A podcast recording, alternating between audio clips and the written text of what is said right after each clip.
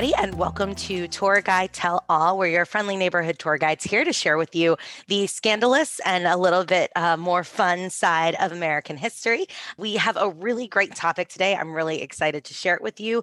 It is spring. We're turning our attention and the pod away from some individuals this month and trying to focus on some events, some large scale events that have really shaped our nation. So uh, it's an exciting time at the podcast. As always, I am Becca. And I'm Rebecca. And together we're the, the Rebeccas. Oh, beautiful. Just chef's kiss just perfect. Amazing. We're getting better and better. so, um, before we jump in, as always, we want to take a moment to thank our patrons. Our patrons really make this podcast happen. They've kept us going. They've literally kept the lights on during this pandemic. As we continue to emerge, tourism is still taking a big hit, and so we are so appreciative of you who continue to support the podcast. If you're not a patron already, we're still doing our patron promotion. We're trying so hard to get to a level of patrons that will help sustain this podcast indefinitely, and we're really really close. So if you are interested, you can become a podcast patron for as little as $3 a month. And if we reach our goal, which we're really close to, uh, we're going to do a special series, a bonus series all about first ladies. And all our patrons are going to get to vote and help us decide what that series is going to look like. So you're obviously going to want that opportunity. You're going to want to get in on that series. So if you're not already, check out our Patreon page. As always, though, we love all of our listeners and we're really glad you're here today. I'm really excited about this topic because it's a little outside of my purview. My I feel like so much of what I talk about is East Coast history. So much of what I talk about is DC or DC adjacent. Um, this certainly has impact on DC and, and vice versa. But we're going out west, which I feel like is a little bit more Rebecca's bailiwick, uh, having lived out there. I've never lived further west than Houston. Yes. Um, I lived in San Francisco for three years and I gave tours out there. So I have all this stored up Western knowledge, this vision of doing like there's a whole bunch of Western topics I want to do, like the Donner Party and Custer's Last Stand and various other things. But this is the gold rush. So this is like what makes the West, I think. Yeah, I'm really, um, really excited to talk about this. The gold rush, I feel like constantly comes up in our pop culture, right? We're still in the 21st century creating TV shows and movies and and books that are set in this time and we just have such a fascination with the West and how the West uh, is shaped and how it becomes. Um, and there are huge, huge impacts on our government and on our society and on our culture from the gold rush. So uh, I'm really excited when you sort of um, presented this topic, even though I was like, I don't know, I'm nervous about talking about the West Coast. So the gold rush, like we lump in, there's a lot of actually like gold and silver strikes in the West. The most famous is the one we're going to talk about, which is the discovery of gold in 1848 in California. But there's also the discovery of gold in the Black Hills in South Dakota. Like if you watch the TV show Deadwood, that's kind of has more to do with that area of the world. If you read the Jack London novels, like Call of the Wild is about the Yukon Gold Rush, and there's a silver strike in Nevada and all that. So there's a lot of different ways. And every time this happens, there's a variation on the same theme that gets played out at first in California. So California really, like the California Gold Rush, really sets the tone for a lot of what happens in the West and a lot of the future sort of gold and silver strikes. And you get the idea of like the boom town and all that stuff. And it's just such a great like entry point to talking about a lot of things. There's so much possibility in the West. I read a writer once who said that the US is always laced uh, in our national psyche like our, our ideas of the future have always included the west so it's such a like important motif almost. But the gold rush in California is, you know, sometimes there are events in history that are overblown, and sometimes there are events in history that are underblown. This one's perfect. Like the gold rush, we make as big a deal out of it, I feel like, as we should. Because it is a big deal. It's not one of those things that's like, oh, it's bigger in pop culture than it really was. No, California Gold Rush is really foundational to understanding so much about like not only California but specifically San Francisco and just the whole like migration westward like it's a, there's a lot happening. Yeah, I don't know if people when they when we talk about the gold rush understand that we're talking about the largest migration of people within the United States ever that we've ever seen before or since uh, how vastly it changes where people live and where people are going. The reshuffling of population is huge because of the gold rush. And I want to mention, uh, you were kind of talking about how the American West is so a part of an American motif. I mean, as early as George Washington, when he's planning Washington, D.C., and he and L'Enfant are looking at that Southwest waterfront area where the Anacostia and Potomac River converge, and they're talking about it as a gateway to the West. So, like as early as 1791, they're going, we're obviously not just going to stay here, we're going out, we're going that way. So, that's so, so ingrained in this idea of what this new country is going to be, even though we don't technically have that land yet, right? That isn't that isn't part of the United States. That is, that's the gold the goal and the gold is to go out west. Yes. The idea of the West, what is like physically the West has changed. Like when George Washington thought of the West, the West was the Appalachian Mountains. Like that was as far, far as his vision was. But then, like Jefferson purchases whole swaths of territory, and suddenly the idea of the West changes. Yeah. And then once we've explored that, the what's I call it the, the barrier just keeps or the border just keeps going and going and going. But it's less too even about what is the physical definition of the West as the idea of the West, the frontier. Yes.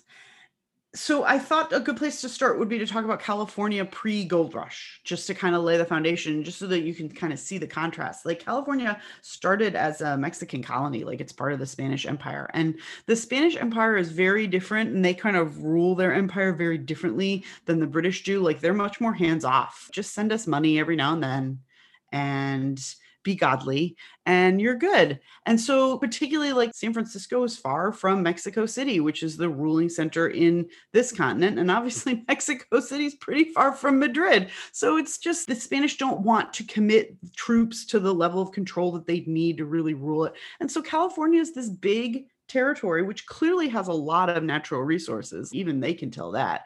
But they're just, they don't have the will to really control it. So the US is going to basically be interested in California, but not super interested. California becomes a separate republic very briefly, and there's a Mexican war. And the idea is that the US is gonna that we're we were in de facto control of California before the Treaty of Guadalupe Hidalgo, but that's gonna firm up the US control. And California is like, hey, we want to be a state. And the US is like, oh, I don't know let's not move too fast. Maybe not. And so California has like 15,000 Europeans and Californios which, oh, spread over the entire territory of what's now California, which is not a lot of people. And so it's a lot of land with not that many people on it. Right. And there are people there, like there are plenty of Native Americans there, but there's not a lot of white people, which is really unfortunately what really counts to the US government in Washington and when it comes to the idea of like, is this worthy of being a state? The idea is not no, yet. Not yet. We're not there yet. You know, it's far. Railroad just doesn't get there. It's far. We don't really know what's out there resource wise yet. No, telegraph hasn't been invented yet. It's just far. We don't have the transcontinental railroad. Come on. And there's like several mountain ranges in between uh, the East Coast and the West Coast. So it's just, it seems the US is like, yeah, we don't really want to do all that work yet. So sorry. And there are plenty, though, of like explorers and adventurers who want to take their chance with California and just kind of see what's there. And three of them are going to converge at the very beginning of this gold rush. One is named John Sutter. And if you're familiar with the gold rush at all, you've probably heard of Sutter's Mill. This is where the gold is discovered. Sutter was a Swiss immigrant to the US. He bought a bunch of land and kind of was a shady character. In fact, all three of the guys who we're going to talk about at the very beginning of this were shady characters. Um, he the Gold Rush is just peppered with shady shady characters and men who are no better than confidence artists, frankly, yes. and plenty of con artists yes. along the way. But yes, this is all... even many of the legit figures are like shady. Oh yeah, super shady. Nobody's hands are clean in this. Like this is literally the Wild West in the most literal and figurative sense of the word. Like no one is clean here. So Sutter employs a guy named James W. Marshall and the mill is located kind of near where Sacramento will eventually be, so the capital. Uh, and it is by the way, not a coincidence that gold is discovered very close to what ends up being the capital of the state. At any rate, they're working on a mill, doing mill things, and James Marshall is looking through the water at the mill. Again, it has to do with water. I don't know. Uh, and he sees something shiny in the water that really shouldn't like there shouldn't be really shiny things in the water i would imagine. And so he bends down to kind of pick it up and you can imagine like the weirdest thing in the world that he's just found in this water by this mill in the middle of nowhere. And it's wow this looks like gold. And i can imagine like you think oh yeah it looks like gold but obviously it can't actually be gold. But as it turns out, it is. And he's going to do tests. He and John Sutter, who own the property, are going to do tests on it. And gold is pretty easy to identify. They haul down an encyclopedia and they're like, all right, well, how do we figure this out? And it turns out it very much is gold. And Sutter is not thrilled by this. He Yeah, I love that aspect of this that he's not that excited cuz that's not his plan for California. That's not what he wants. And also, like, when you first think Sutter's not thrilled about this news getting out, you think, oh, obviously he wants the goal for himself, but that's actually not it. The reason that Sutter's not thrilled is he doesn't want people coming to his land, taking his land claims, and basically trashing his land. Which is exactly, spoiler alert, what's going to happen to him. So he sort of sees that this is going to happen and he like tries to get Marshall to, you know, zip his lip. But when you discover gold, that's not a secret that's going to keep for very long at all. And so the third person about this little in this little unsavory trio is a guy named Sam Brannan. And Sam Brannan is a Mormon, which for 1848, this is January of 1848, Mormons are relatively new. So he's kind of taken a trip out to the West Coast. He wants to make his fortune, and he has opened up a store um, right near where the Sutter's Mill is, very close to what's now Sacramento. And Sam Brannan sees he does not want this secret to keep. And so he's going to take some of the gold flecks, put them in a jar, and literally like ride hell for leather, leather down to San Francisco. And the timeline is kind of important. Gold is discovered at the end of January 1848. California officially becomes part of like a United States territory February 3rd. And about a month later, Sam Brannan is going to ride down to San Francisco. Now, with his little jar of gold. his little jar of gold. Now, you think of San Francisco today, you think of the bridge, you think of the expensive real estate. That is not what San Francisco looks like in March of 1848. San Francisco is 1,500 people, mostly men. And it's this teeny little village and they have basically one city square and sam brannan rides to the center of the square. It's called portsmouth square. It's still there. And the legend is that he comes at sunset which i think is a little too poetic to be real but he holds up this jar of gold and you can see in the setting sun the lakes glinting. And he yells that there's gold in the american river up by sacramento gold in the foothills. And in my mind like i picture this scene like a cartoon Everybody around him like blinks twice and then like dashes off like the roadrunner to go to the gold. And obviously, like it didn't happen that fast, but that's not like a super exaggeration either. People immediately literally drop what they're doing and head up to the Sacramento, what's now the Sacramento area. Now, today, for those who aren't familiar with California, it's a two hour drive from San Francisco to Sacramento. It, obviously, they didn't drive back then. So, this is quite the journey to get up there. Yeah, you're going uh, on horseback or you're loading up your your cart and wagon or you're hiking out on foot, uh, which plenty of people did as well.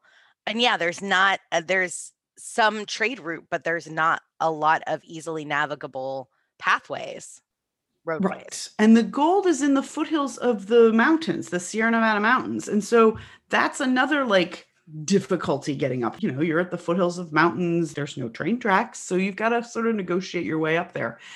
And the legend is that Sam Brannan literally ran around the streets of San Francisco yelling about gold, which I love. And, the- and I love that he kind of does it because he's like, well, I got, I, I've set up a store, and like if people come looking for gold, they're gonna buy stuff from my store. he doesn't seem to care like if there is enough gold or a lot of gold or like No. what's going to happen after this. He's like, I'm just going to, this is publicity for my shop. Mhm. And he's super smart. Like Sam Brannan's one of the like real geniuses, I think, of the early part of this. Before he goes down, the reason there's such a time gap is Sam Brannan's going to order in supplies like food and like mining supplies Pickaxes and yeah, mining stuff. because he knows that people are going to dash up there and they're going to need supplies. They're going to need food. They're going to need clothes, all kinds of stuff. And Sam Brannan makes a killing on the gold rushers. He makes a lot of money doing this and then loses it in later life, but that's not the point. Um, now, no matter how good the news is in 1848, it ain't traveling super fast. They didn't have like Twitter back then. So news takes a while to spread back east. The first account we have of it on the East Coast is it's published in an article in New York in August of 1848. So we're talking a good five months after Sam Brannan has announced this in San Francisco. So it's slow to spread, but it spreads pretty fast once it does get to the East Coast. President Polk himself mentions it in his address to Congress in December of 1848 and what's known as the gold fever spreads across the eastern United States. And people want to go out to get the gold as quickly as literally their legs will carry them. So here's the thing though. Again, going to San Francisco is not an easy journey in the 1840s. You have basically two and a half ways to get there. The first way is overland.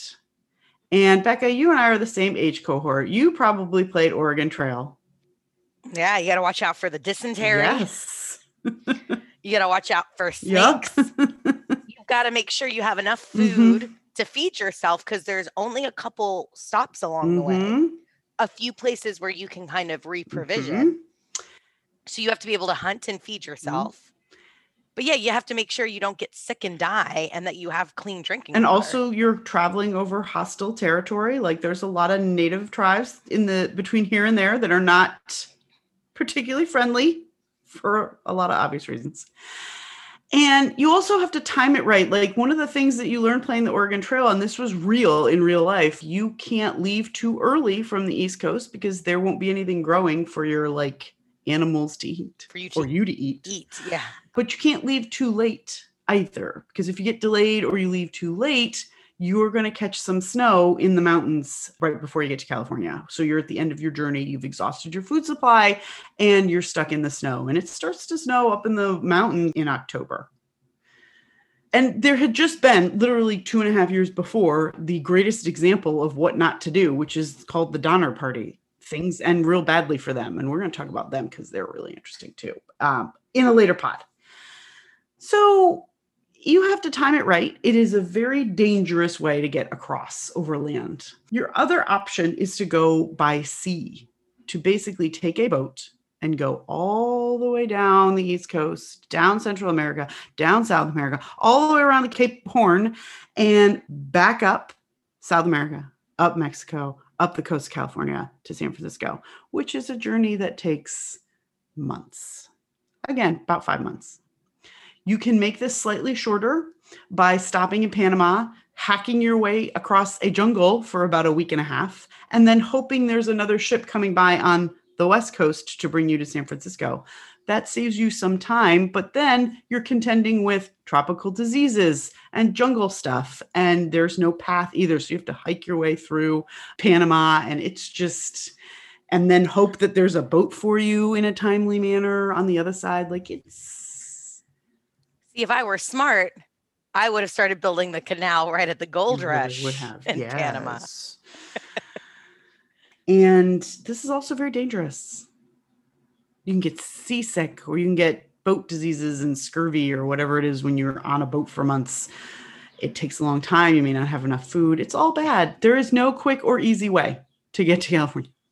And none of this travel No. is free. None of this endeavor is free. Nobody's running charity, you know, caravans or boats. So if you are going to make this attempt, you are likely sinking a considerable amount of money just to get there with no promise that you're going to find gold yourself. But a lot, a lot, a lot of people are going to take that gamble. they're going to sink life savings into doing this because when you're talking about a six month journey just to get there and you're talking what was then hundreds and hundreds of dollars, which say would be thousands and thousands of dollars in supplies and in all the things you need. These were big investments. And I, I think it's important to, to, note that that very few people could just afford to easily make this journey and hope they would get rich. You gotta imagine how powerful the lure of gold is to get people to sacrifice. Like people literally walk out on their families. They some of them bring their families, but the majority of men don't.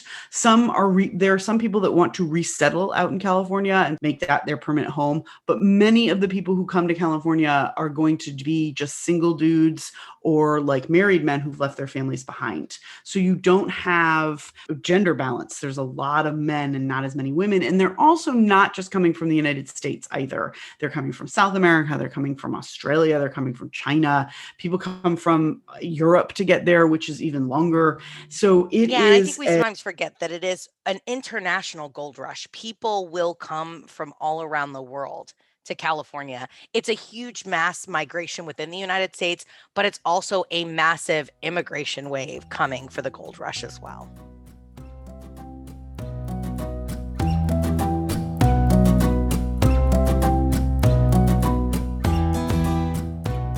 there are a few people that are called the 48ers. They get up there in 1848, and they're the ones who actually make a lot of money because they get there first. But most Early bird gets the gold. Bird really does get the gold, yes. But most people come in 1849 and they call themselves the 49ers. Which is how we get the football team's name. Absolutely. In fact, the football teams, the cheerleaders, are nicknamed the Gold Rush. That's what they're called. Aww. Which is just anyway. Uh yes so they are going to trek themselves and this is just to get you to san francisco. You then still have to get up to the gold fields in the foothills.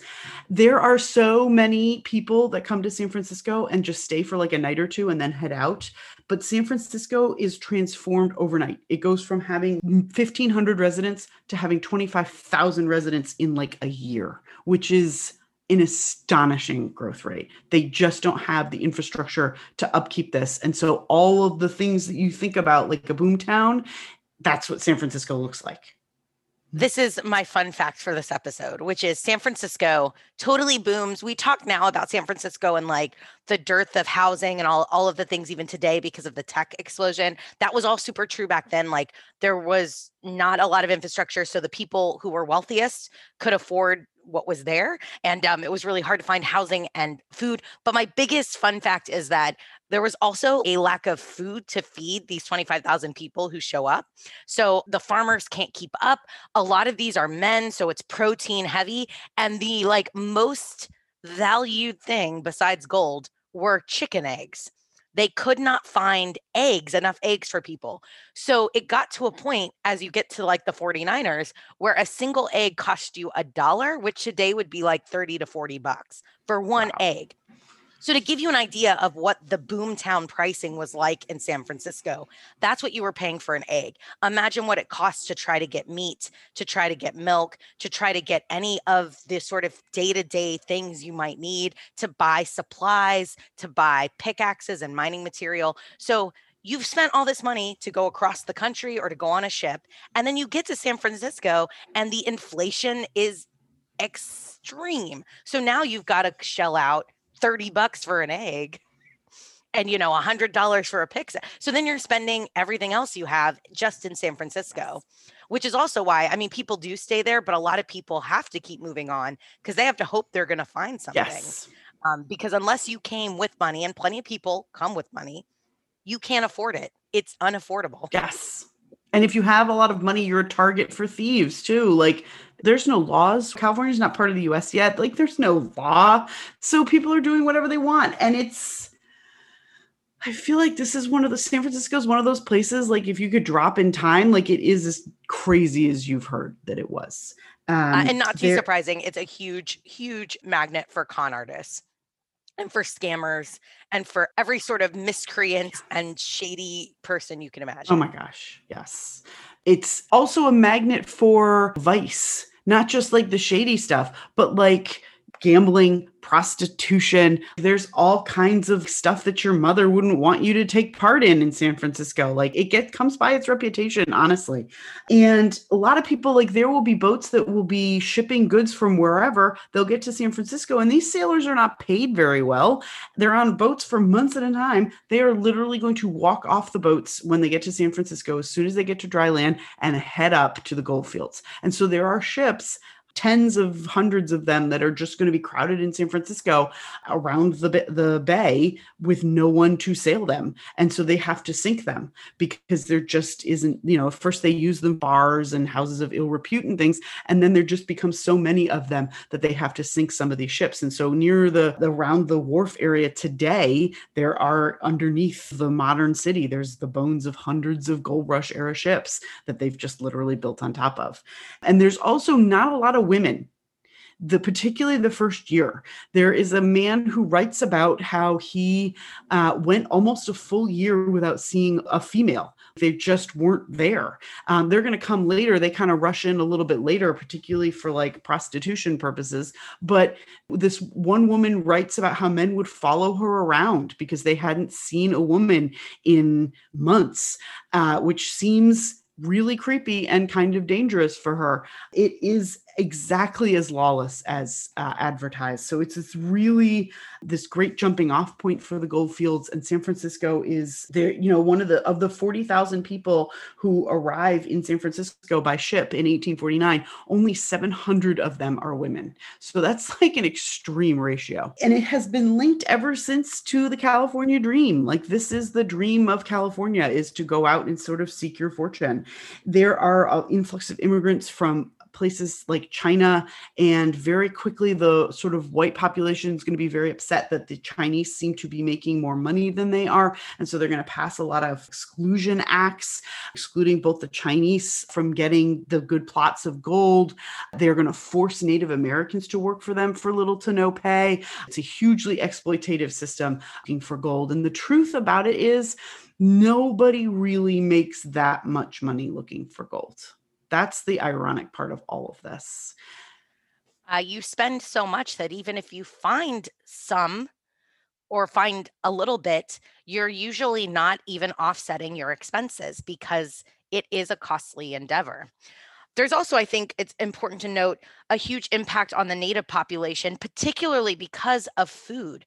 You've got all of a sudden thousands, tens of thousands of people who now need to hunt and fish this same area. And they're literally just over hunting, overfishing, and driving native populations out. Not even simply fighting over gold or fighting over land, but just fighting over food and food. Yes, it is really devastating to the native population of the area. They just wipe out thousands of natives, um, either forcing them to work or just kind of pushing them off the land. John Sutter's original mill gets basically destroyed, which is what he had feared would happen. And the town of Sacramento, which becomes the capital of the state, grows up basically right next door. It is surprisingly few gold rushers make money. Many people break even, and that's sort of the majority view is that people make enough gold, particularly early on, to break even. A few people in the early days make enough money to make their fortunes, but not too many. The people who make a fortune in the gold rush are the people who supply the gold rushers. People Merchants. like yep, people like Sam Brannan. Yep, people who are in food production, people like prostitutes and their madams, gambling establishments, people who take things and supply things to the gold rushers. They're going to really make money. Yeah, anyone who was smart enough to say, I'm not going to look for gold, I'm simply going to try to provide a service or good to these gold rushers, those are the people who make it right. rich. Very rich. And land speculators make it rich. There's a lot of land there for speculation. Sounds really great. We're going to develop all of it and it's going to be and once you've once you've gone that far, people are going to stay even if they don't find a ton of gold, even if they don't make their fortune. You've come all that way. Maybe you've made a little or maybe you haven't but you're like, "Well, I've already sunk enough money into coming out here." So people stay. So they look for land, they look for homesteads, they look for settlements. So there is, if you uh, were smart enough to land speculate or you were able to get in early and land speculate, that's where people were making millions and millions of and dollars. I always wonder how many people went out there and stayed because they didn't have a choice? Like they just lost money and didn't have any money to go back home. So, you know, they're forced to kind of hang out for a while. And a lot of people who make money, sort of your very rich swells, are going to invest in railroads pretty early on. We're talking about like a guy named Leland Stanford, for whom the railroad is or the university is named after like these are the you know these are going to be the guys who make a bunch of money basically supplying a need uh, and that's sort of what makes the fortune, which I always find really ironic with the gold rush. The easy gold is basically found by 1850. So the initial gold strike lasts a year and a half. And the initial gold they're looking for is called placer gold, which is basically just gold that kind of hangs out in the river and you pan for it. Exactly what you're p- picturing in your head, panning for gold. And so by 1850, gold has gotten harder and harder to come by. This is when you're going to see another, like a big influx of like Chinese exclusion acts to sort of limit the claims that they can lay on the areas and the areas that they can mine.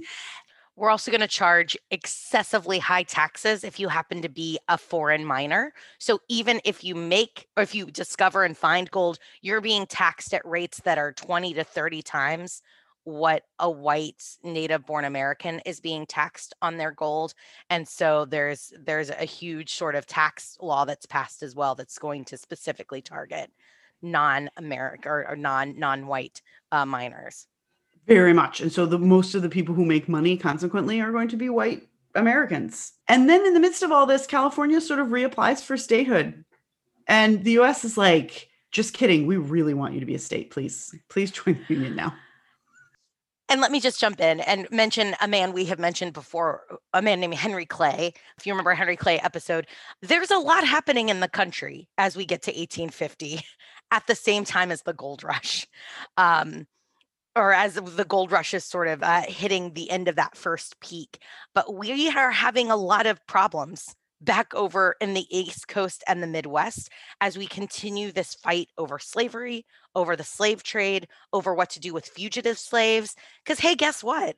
A lot of those people want to go out west. If you can escape slavery in Missouri, Texas, um, any of these sort of middle places, you're going to maybe try your luck and go west. So there's lots of questions about what to do with fugitive slaves.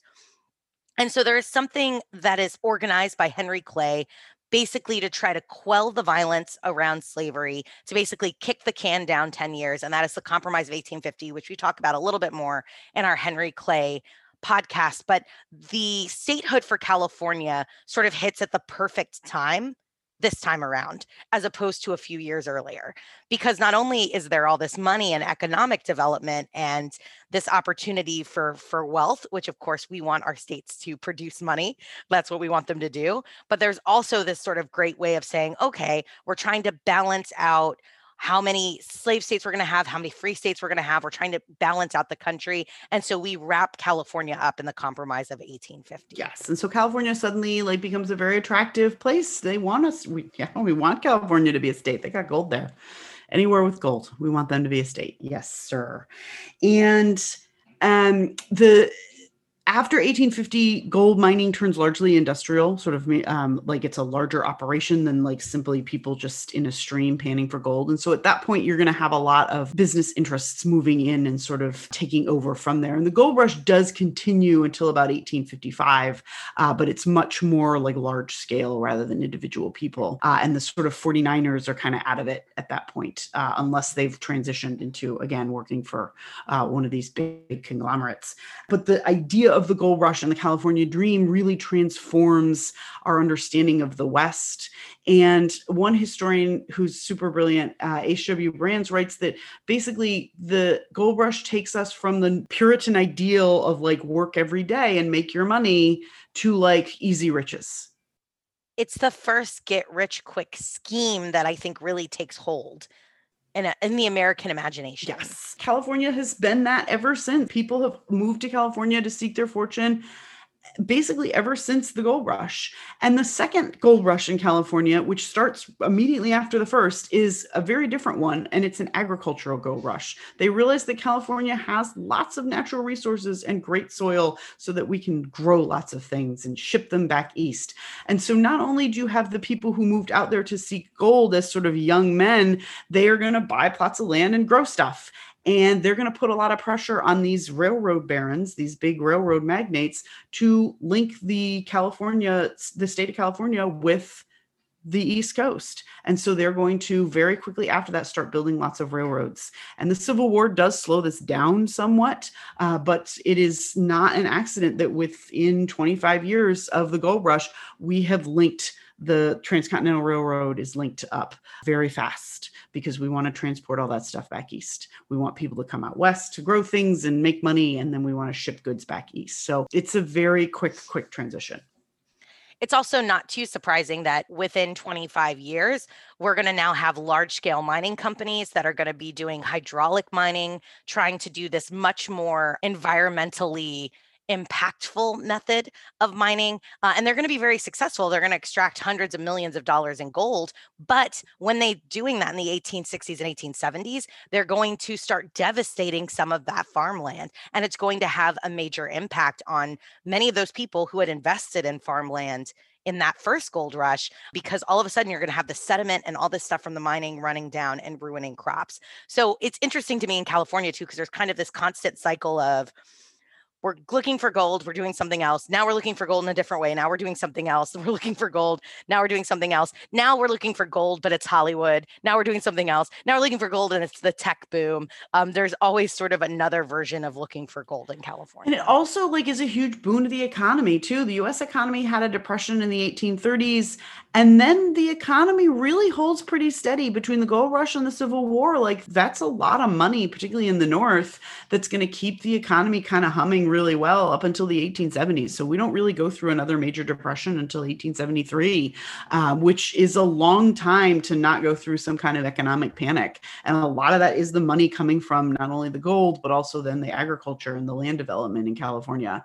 Uh, so, it's a big economic generator. It's a huge migration of people, one that has like the first sort of really great migration of Americans all the way across the country. Uh, they're going to settle California. California becomes a state very quickly. And uh, it sort of solidifies our claim, the United States claim on the West. And uh, the idea that we're going to eventually, like, I feel like the the gold rush is sort of the really solidification of the idea that eventually the US is going to control the entire territory of the continent. Like that's the moment where, yep, we're going to go from sea to sea at some point. Like we're going to get there. And it takes us a little while to get there. It takes us about 50 years, but eventually the US does go from the East Coast all the way to California and everything in between. And uh, that's, I feel like, another unintended consequence of the gold rush, which is that just we're, it solidifies the US control over the whole continent. And so little of Gold Rush San Francisco survives. They didn't build structures to last. Sutter's Mill, if you go up there now, it's a recreation. James Marshall's cabin is basically a recreation. Like they didn't build stuff to last because they didn't think that far ahead in the 1840s, 18, late 1840s and 1850s. They just wanted to build temporary structures and find gold. So there's not a lot of really sound structures. And when an earthquake happens in 1906, a lot of Gold Rush era San Francisco basically disappears with the, the earthquake earthquake. So there's not that much left. And that's one of the things when I gave tours out west, there's a four block radius right down by the the um, financial district that is basically all that's left of this era of the city. So much of it has since go, has been destroyed. Of course, we wouldn't have the San Francisco of today without it. Um, and uh, I will give a shout out to our free tours by foot colleagues out in San Francisco. If you have a chance to go out there, they do offer tours. Brit is just incredible we definitely recommend taking a walking tour, seeing the little bit that's left, but also sort of seeing how it helped to build San Francisco as you as you know it today. Um, so we do have our wonderful tour colleagues out in San Francisco, so we'll give them a shout out if you're out in that area or you're going to be traveling through California this summer. Check them out. You can say you heard it on the podcast and now you want to see it live. Story. a lot of detail about the gold rush that we kind of brushed over because you know we only have so much time and it's a big topic. But there's a lot of stuff about the West that I find really interesting. And I'm hoping eventually we will do more of uh, sort of Western American history because it really is just such a fascinating motif not only in actual history but like our memory of it like the collective memory we have of the the settling of the west is really fascinating to talk about. So that's the gold rush. Yeah i definitely there's a few uh kind of con artists and scammers i hope that we'll be able to do an episode on in the future. But i want to thank you rebecca for suggesting this topic. I think it's such an interesting one and it really uh, I think is so illustrative of, of kind of the American idea. And like when we think about America, it's it's the West so often, and this is really what starts it, what sparks it.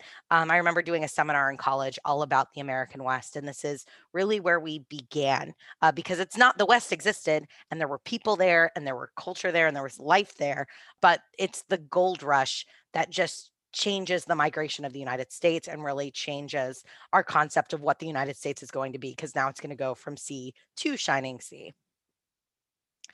Well, I hope you guys uh, enjoyed uh, our episode today as well. If you did, be sure to like, follow, subscribe, all that good stuff on all our social media channels. You can find us on Twitter at Tour Guide Tell and on Facebook and Instagram at Tour Guide Tell All. Uh, you can always email us too if you want to pitch the pod, ask questions, or need anything at all. Tour Guide Tell All at gmail.com.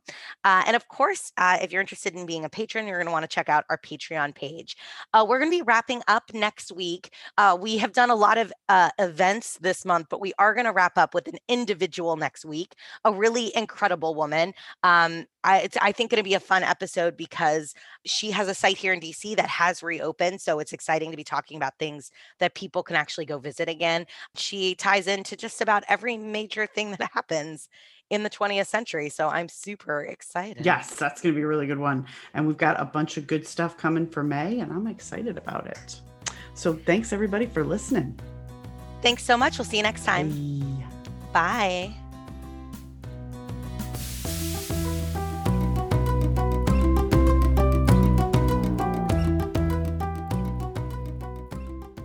I'm your host, Candon Arciniega. Dan King and I do the intros, the editing, the admin.